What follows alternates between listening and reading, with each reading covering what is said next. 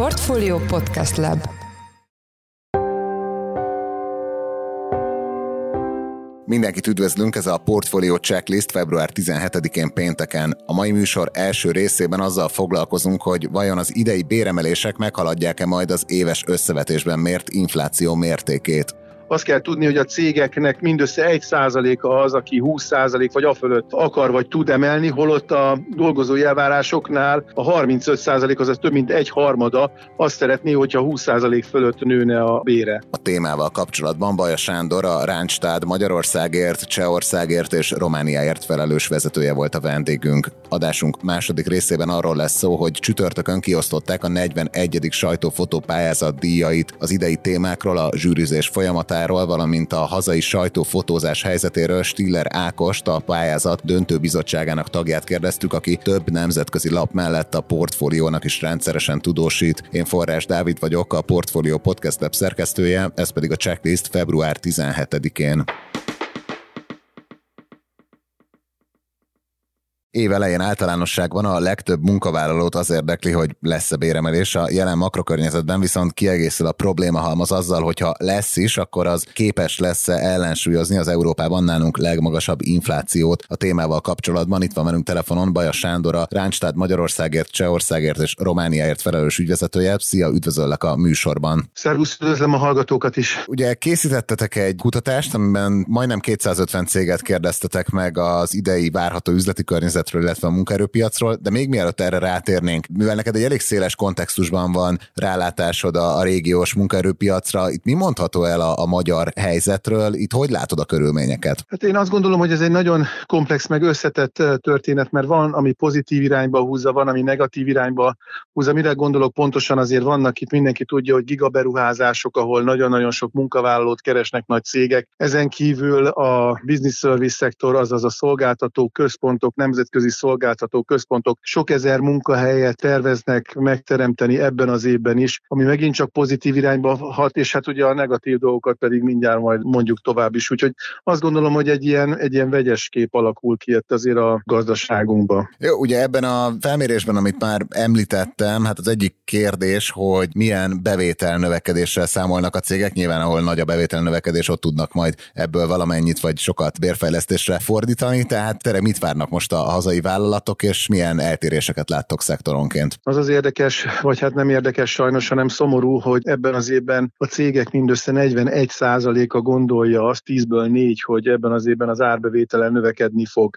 Tavaly ugye emlékeztetőül mondom, hogy 61% volt. Tavaly a cégek 28%-a ugye körülbelül egy kicsit több, mint a negyede gondolta azt, hogy stabil marad a árbevétele. Most ebben az évben ez közel 40%, és hát tavaly szinte senki nem várta azt, hogy csökken csökkenni fog az árbevétele, most viszont 10% minden tizedik cég. Ezt azért fontos tudni, mert ez azért jelentősen befolyásolja majd azt, hogy mennyit tudnak alokálni akkor munkabérekre. És még egyet szeretnék mondani itt a 41%-kal kapcsolatban, aki azt mondja, hogy növekedni fog az árbevétele, azt is megkérdeztük, hogy mennyivel gondolják, hogy növekedne, és a 41%-ból körülbelül minden ötödik mondta azt, hogy 15 és a fölött százalékban fog növekedni. Magyarul ez azt jelenti, hogy 10-ből egy cég az, aki 15 százalék fölött emelkedik, és hogyha azt elhisszük, hogy ebben az évben az infláció 15% lesz, az azt jelenti, hogy minden tizedik cég fogja csak tudni az árbevételében lekövetni az inflációt. Azt látjuk különben, hogy azért nem egyforma az eloszlása a növekedésnek, azt kell tudni, hogy az IT és a telekom szektorban sokkal nagyobb az cégek aránya közül kétharmada, akik növekedni tudnak vagy gondolják. Ugyanúgy a szolgáltató központok között is a fele az, aki gondolkozik és azt gondolja, hogy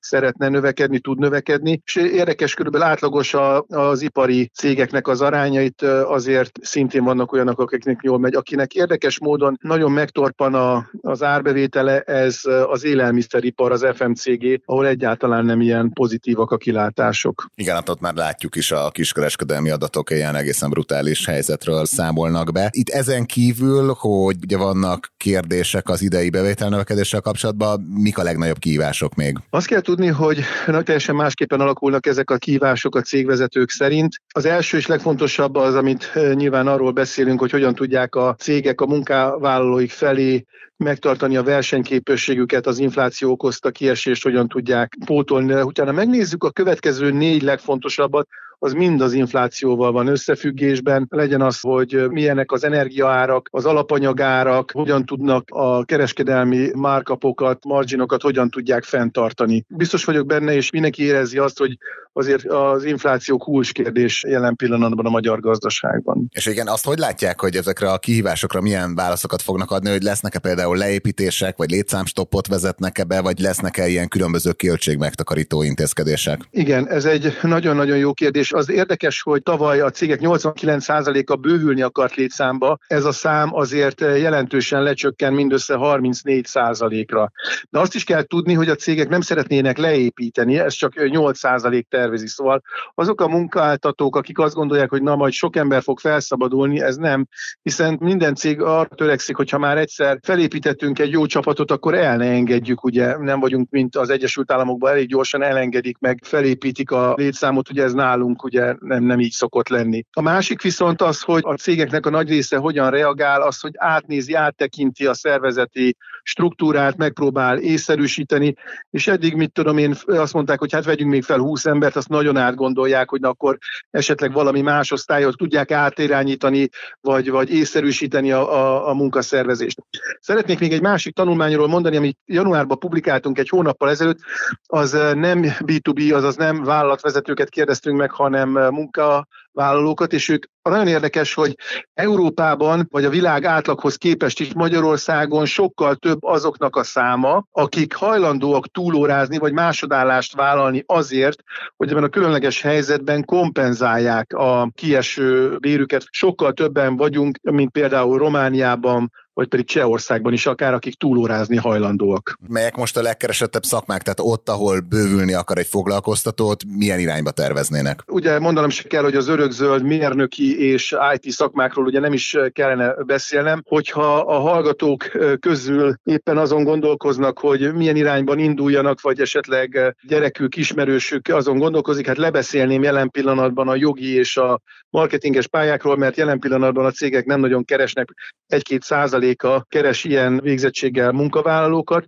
Ami nagyon érdekes viszont, hogy a tavaly évben még hatalmas igény volt az értékesítő kollégákra, ez jelentősen visszaes, most csak a cégek minden ötödike keres értékesítőt, ez 13% ponttal kevesebb, mint tavaly, ami viszont érdekes a másik oldalon is, ezt mutatja, hogy azért az ellátási láncok nem álltak még fel teljesen, az, hogy minden, ami beszerzés, az viszont sokkal jobban keresett, ez 24% a cégeknek, és ez 7% pontos növekedést jelent. A februári kutatásotokban publikáltatok egy ilyen mátrix-szerű ábrát, ahol a különböző foglalkozásokat helyeztétek el, az szerint, hogy mennyire nehéz most ilyen szakembert találni, illetve hogy mekkora rájuk a szükség. Itt a általad említett ilyen hagyományos marketing és kommunikáció, ott ugye azt látni, hogy nincs nagy szükség, tehát hogy nem keresnek sokan, viszont nehéz találni. Ez azt jelenti, hogy így azt a keveset viszont nehezen töltik be? Hát azért pontosan erről van szó, hogy a, igazából azt szoktam mondani, hogy marketinges van, csak jó marketinges van kevés, és értékesítőből is erről van szó. Úgyhogy van, amiből van, csak igazából nagyon nehéz megtalálni őket, illetve elég kevés, akinek olyan tudása van, ami piacképes. Térjünk rá tényleg a bérekre. Terveznek-e béremelést a cégek, vagy mekkora béremelést terveznek, inkább úgy kérdezem, és hát ez találkozik-e majd a, a dolgozói elvárásokkal? Ugye emlékeznek talán a hallgatók közül néhányan, hogy tavaly azt meséltem, hogy azért csak a cégek 83%-a gondolkozott béremelésben, nyilván ez menet közben az év során megváltozott, és most viszont ebben az évben a cégek 97% azaz mindenki szeretne bért emelni. Ami viszont nyilván nem nagyon találkozik a, a munkavállalói igényekkel, az, hogy mekkora ennek a, a mértéke.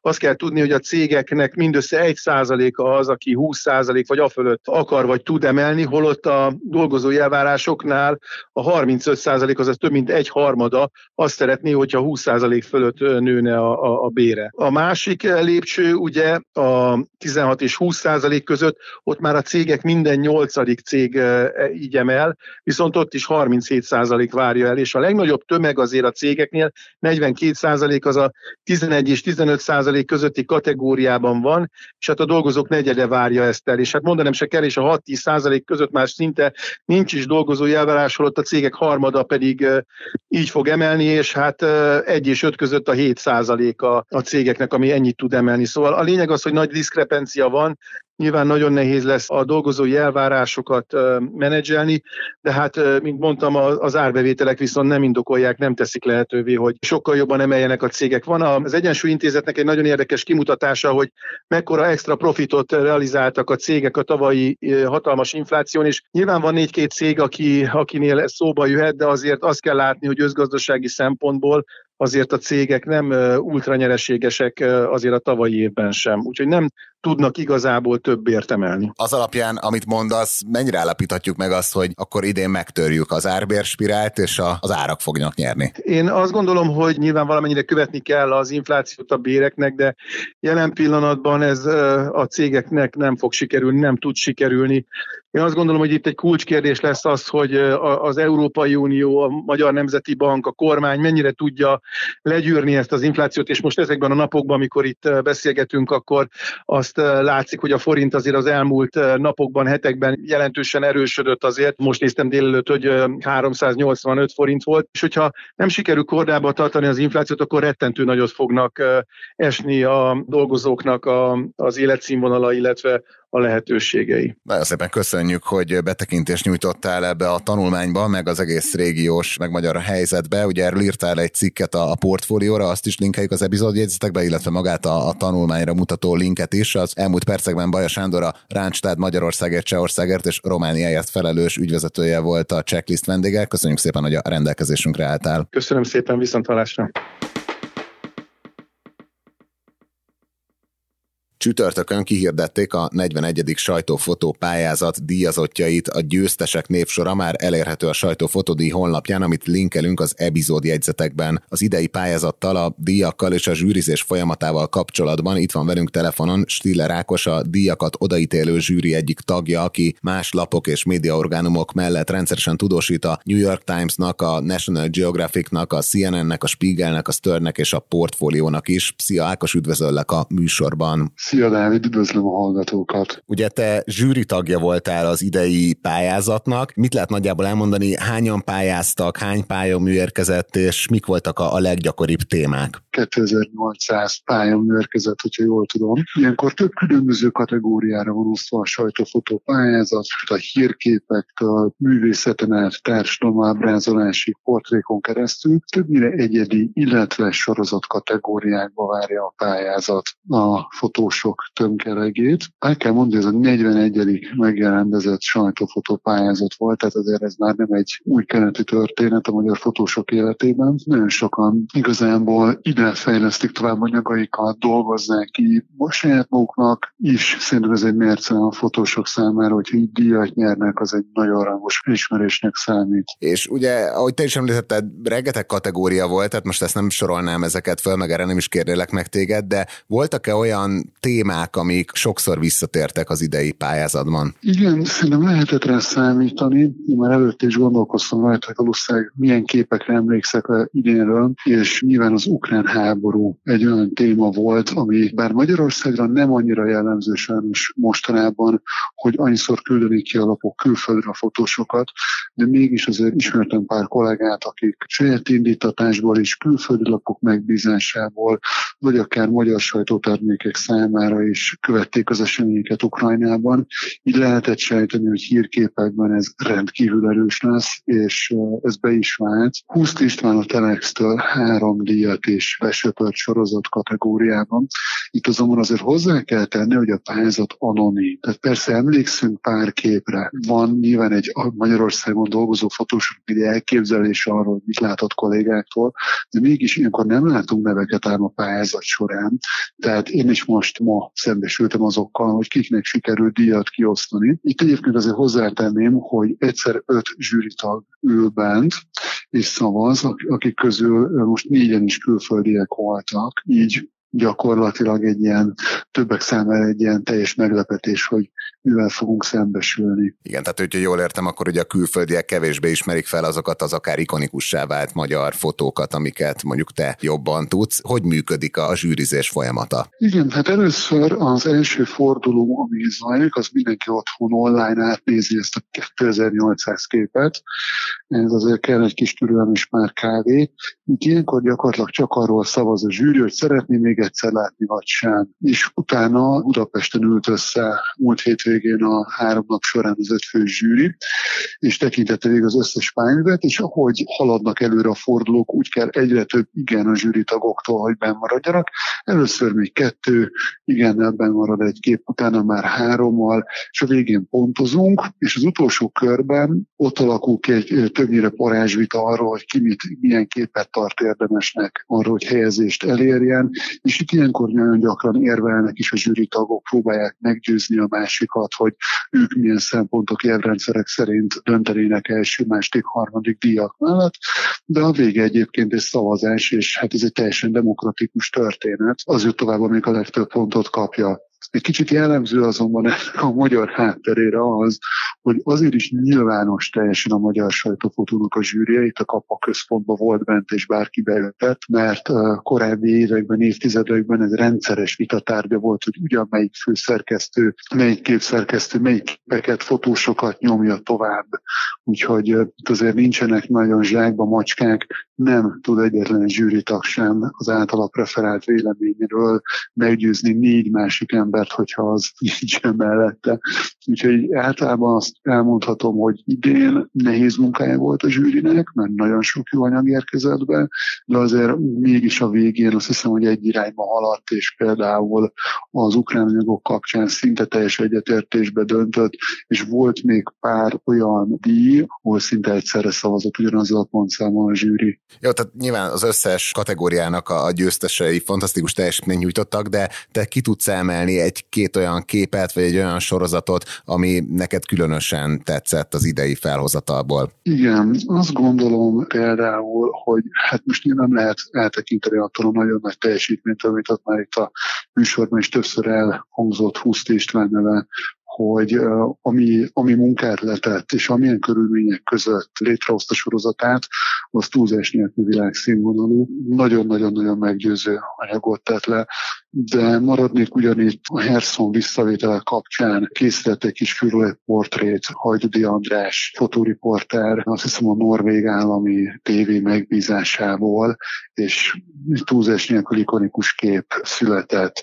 De ugyanakkor azért az emberábrázolás portré sorozatokban is volt olyan, ami szerintem nagyon-nagyon kiemelkedő. Egy idős párról készült kép nyert, azt hiszem ott nagy díja, illetve első helyezést. Az a helyzet, hogy én sem tudom a fotós nevét, ma még én is dolgoztam, úgyhogy még én is most fogom csak átnézni, hogy ugyan ki nyerte, de hát innen is nagyon gratulálok számára. Illetve hát nyilván én azt gondolom, hogy a legjobban majd az lesz, hogyha mindenki elmegy és megnézi a pályázatot, és ott végignézi, mindenki kiválasztatja az egyéni kedvenceit. Igen, jó, akkor itt egy beszúrnék egy technikai megjegyzés, hogy az interjút az csütörtökön rögzítjük, de majd pénteken megy adásba. Te általánosságban, ugye említetted Huszt Istvánt, aki kint dolgozott sokat Ukrajnában, de hol tart a magyar sajtófotó szakma? Tehát te ugye elég sokat látod, hogy nemzetközi lapok hogy dolgoznak, milyen témákkal foglalkoznak. Mennyire van fedésben a hazai helyzettel? Ha az igazságot akarjuk teljesen kimondani, akkor az a helyzet, hogy azért nem állunk a legjobban. A magyar sajtófotópályázaton díjnyertes anyagok nagyon nagy része olyan anyag, amit a fotóriporterek saját indítatásukból, elhivatottságból, nagyon sokszor szabad idejükben dolgoznak ki teljesen. Itt azért vannak olyan anyagok, amelyek éveken keresztül készülnek. Vannak olyan anyagok, amik lehet, hogy a sajtóban egy munka kapcsán kezdődnek el, de hogy teljesen keret legyen a történet, nagyon sokszor érdemes visszamenni, követni akár egy család életét, akár egy közösség mindennapjait, és ez bizony nagyon sokszor a fotósok szakmai szeretetből, és amiatt már el szeretnék mesélni a, a képeken szereplők életét, történetét fejezik be. Így azt gondolom, hogy a realitás az, hogy legtöbbször alapok nem tudják egyszerűen megfizetni. Magyarországon különösen nem, de egyébként már külföldön is egyre kevésbé az ilyen nagy hosszú munkákat, így ez igazából azt tudom mondani, hogy egy unikum, amit egy nagyon-nagyon jó válogatás, amit ilyenkor végig lehet nézni. Mikor lehet majd megtekinteni, és hol lehet majd megtekinteni a, a képeket? Ezért azt hozzá kell tenni, hogy már a legutolsó fordulóig minden teljesen nyilvános volt, amikor a nagy díjat kiosztotta a zsűri, akkor bezártuk a kapukat, és erre majd április 12-én fog erről lehullani a lepel, mégpedig a Kapa központban fog megnyílni a sajtófotó pályázat április 12-én, úgyhogy nagyon nagy szeretettel várunk minden érdeklődőt. Jó, ugye tényleg egészen sok kategória és díj került idén kiosztásra, illetve hát kettő még hátra is van, de van egy külön díj, amiről mindenképpen szeretném, ha beszélnél, ezt ugye a tavaly egy egészen tragikus balesetben elhunyt Moritz Sab Fabián Simon fotóriporter emlékére hoztátok létre. Simon más lapok mellett dolgozott a portfóliónak is. Erről a külön díjról mit tudsz elmondani? Igen, hát azt hozzá kell tenni, hogy egy egészen elképesztő tragédia az, hogy Simon most már nincsen velünk, és sok mellett nem is tudtunk többen itt hogyan reagálni erre a helyzetre. A Pictorial Kollektív, amit ő alapított, és aminek én is tagja vagyok, úgy gondolta, hogy most itt hirtelen talán az lehetne egy méltó megemlékezés, hogyha egy külön díj viselhetni az ő nevét, és ez a külön díj tudná talán tükrözni az ő elhivatottságát a hosszú távú mély anyagok iránt. Az utolsó pillanatig ez nem volt biztos, hogy ezt kinyeri. A, ilyenkor, amikor vége van a pályázatnak, már a legvégéhez értünk, akkor a zsűri átnézi az első díjakat, beszélgettünk arról, hogy kikit javasol, mert mint ilyenkor nyilván nem tudjuk a neveket, csak a képeket láttuk, és volt egy olyan anyag, amiben látszott ez a hosszú távú eltökélt munka, a rengeteg beleölt idő, ez pedig a sajó völgyének légszennyezettségét mutatja be, és mint ez kiderült, Múlus Márton nyerte, aki amúgy szintén szokott a portfóliónak fotózni, úgyhogy itt egy kicsit összeértek a szálak. Mi a Viktoriától beszélve a többiekkel nem tudunk egyszerűen boldogabbak lenni annál, hogy ez egy picit tovább tudott élni, ami egy, nem tudom, egy, egy, egy kis fénysugárban az elképesztően sötéték volt, amit Simon hagyott maga után. Nagyon köszönjük, hogy itt voltál velünk, és hogy betekintést nyújtottál a díj és a zsűrizés folyamataiba. Az elmúlt percekben Stiller Ákos fotóriporter a 41. sajtófotópályázat zsűri tagja volt a checklist vendége. Ákos, köszönjük, hogy a rendelkezésünkre álltál. Köszönöm szépen, Dávid, üdvözlöm a hallgatókat.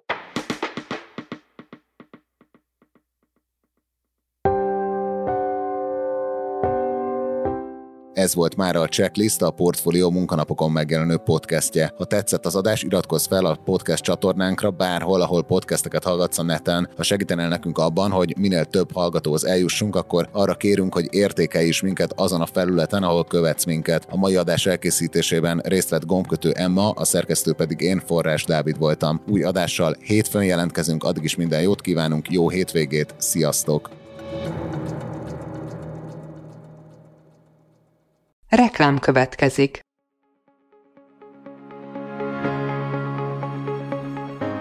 Raúl Müller Lajos vagyok, az Agrárszektor főszerkesztője. Májusban két tematikus konferenciát is rendezünk Kecskeméten az agrofood szektor szereplőinek. A május 22-én tartandó Portfolio Agrofood 2024 konferencia az élelmiszeripari vállalkozások, beszállítóik, a szolgáltató cégek és a kereskedők számára nyújt egyedi betekintést az aktuális trendekbe. A május 23-án megrendezendő Agrofuture konferencia pedig egyedülálló módon tematikus formában foglalja össze a hazai agrárgazdaság fenntarthatósági követelményeit és innovációs lehetőségeit.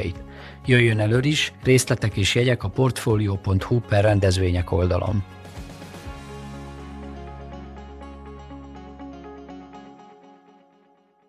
Reklámot hallottak.